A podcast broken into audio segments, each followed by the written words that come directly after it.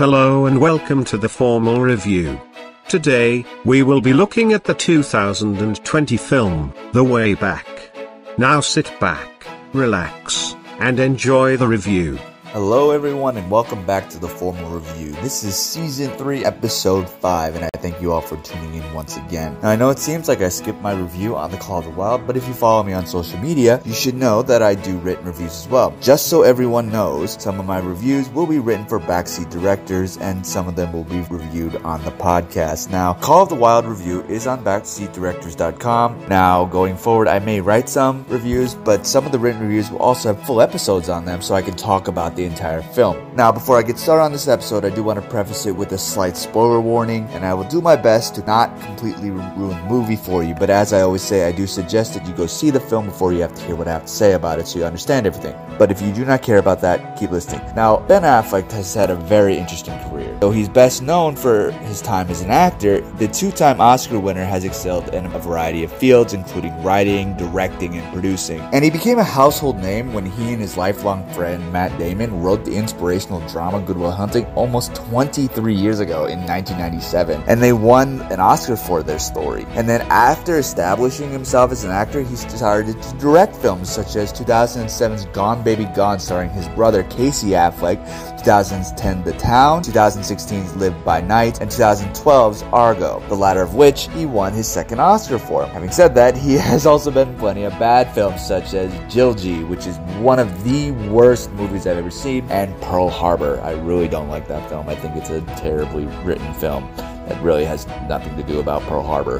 A few more interesting facts about Ben Affleck. He has been friends with Matt Damon since Little League Baseball. And over the years, they have written and or starred in nine movies together. In addition, Affleck has been in six Kevin Smith movies, Mallrats, Dogma, Chasing Amy, Clerks 2, Jersey Girl, and Jay and Silent Bob Strike Back. And also interestingly, he has turned down many roles for good or bad, such as Live Free or Die Hard, Brokeback Mountain, Cinderella Man, Ghosts of Girlfriend's Past, Glory Road, hilarious given this movie, and Runaway Bride. Now, before I get into my review of The Way Back, I want to let you all know my favorite Ben Affleck films that he has starred in, but more of my favorite roles that he has done. And starting with number five, Good Will Hunting. Now, obviously, this movie is really good, but I really like this movie mostly because Ben Affleck, this is one of his first starring roles. And I think he does a really good job here. The reason why it's at the top of this list is because to me, this is just quintessential Ben Affleck. It doesn't really show too many really great acting scenes for him, but it's such a quintessential role for him, in my opinion, that I can't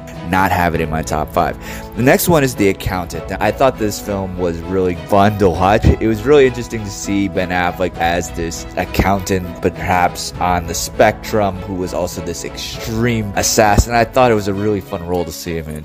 And number three is probably going to get some people a little bit upset is Batman vs. Superman Dawn of Justice, the Ultimate Edition. I think the two films are definitely different from the Ultimate version versus the theatrical version. And I do like his version of Batman. I think there is a lot of good acting in that character, showing so much of his hatred towards Superman. I thought it was really good. And number two is Dogma. Now, similarly to Good Will Hunting, I think that it was quintessential Ben Affleck. Now, the reason why I like this role so much better is because I think it is a much better character overall, given uh, the story of Dogma. It is such a very interesting story, and the character is so powerful. Now, the top one is, as on a lot of people's list, is The Town here.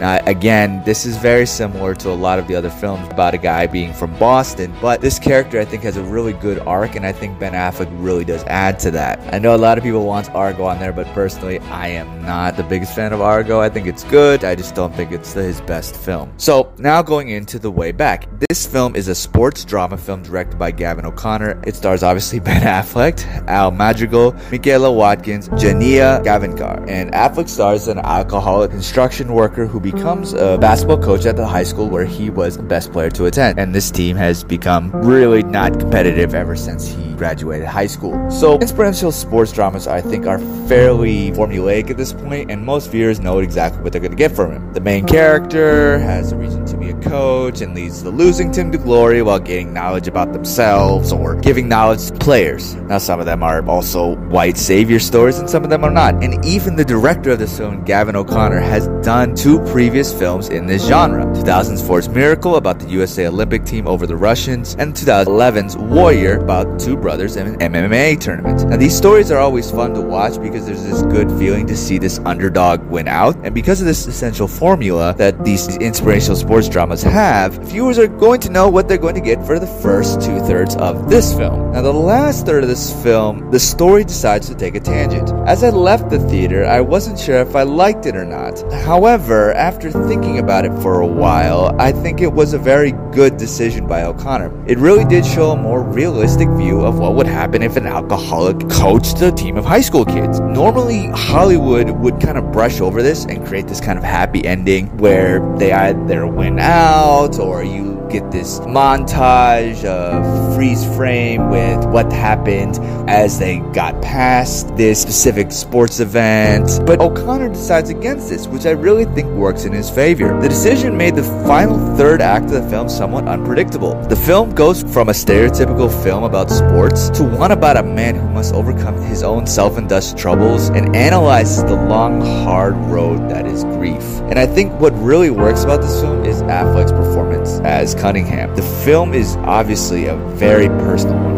And this is even shown more in interviews that he has had promoting this film where he has discussed about his own personal issues with alcoholism. And this is seriously one of his best performances, if not his best. And really anybody watching this film can see the passion in his performance. Honestly, his performance is perhaps worth any price of admission. This film does take a bit to get going and has a very sluggish buildup of his kind of sad, self-torturing routine of drinking.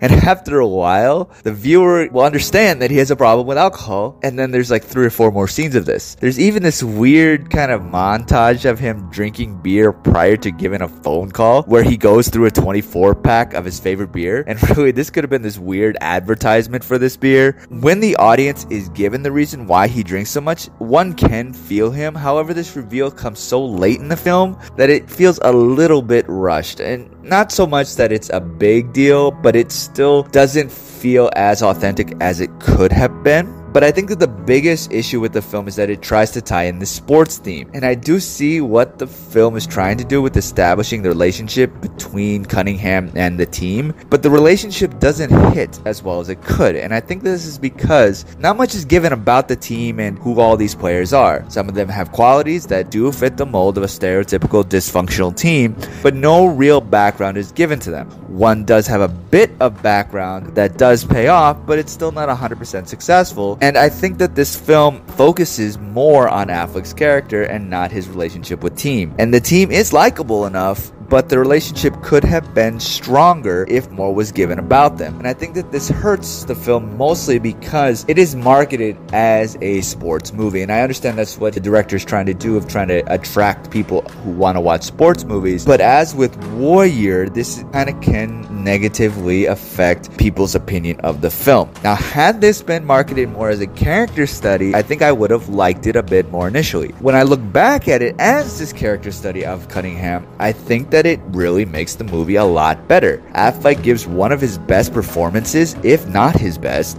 and the film is really along the lines of O'Connor's Warrior. It is a drama film embedded with sports. It's not only a message of sports is a good thing and it can help people, and it does touch on films that go through this, but it also adds the sensitivity and depth to that formula that is in these inspirational sports drama films. And I really think that this film is worth checking out, even if only you're going there for Affleck's performance. Now, what did you think of the film, and what are your favorite Ben Affleck roles? Hit me up on social media and let me know. The Formal Review is on Twitter, Instagram, and Facebook. The URL is all the same. It's at The Formal Review. Thanks again for tuning in to The Formal Review. So you never miss an episode, please subscribe on your favorite podcast service service. We're on Podbean, Google Podcast, Spotify, iTunes, and much, much more. Pretty much any service that you could find your podcast. In addition, I always want to grow and improve, so please leave a review on your favorite service, and please feel free to also tell me what you want to hear and or a film you want me to review. I do this for you all, and I want to keep this entertaining. Each pair of ears that you give to this podcast allows me to continue. For those who have supported me on a financial basis, I really appreciate that you have supported me in that way. For those who want to give financial support, please go to anchor.fm Oh, forward slash the minus sign the minus sign formal minus sign review and click support this podcast. And really, any donation is appreciated. As with every episode, I do have music in the background. I do not own the rights to this music, but I do put it in the show to support each film score. This is an important part of the film and can really bring the audience into the film's environment.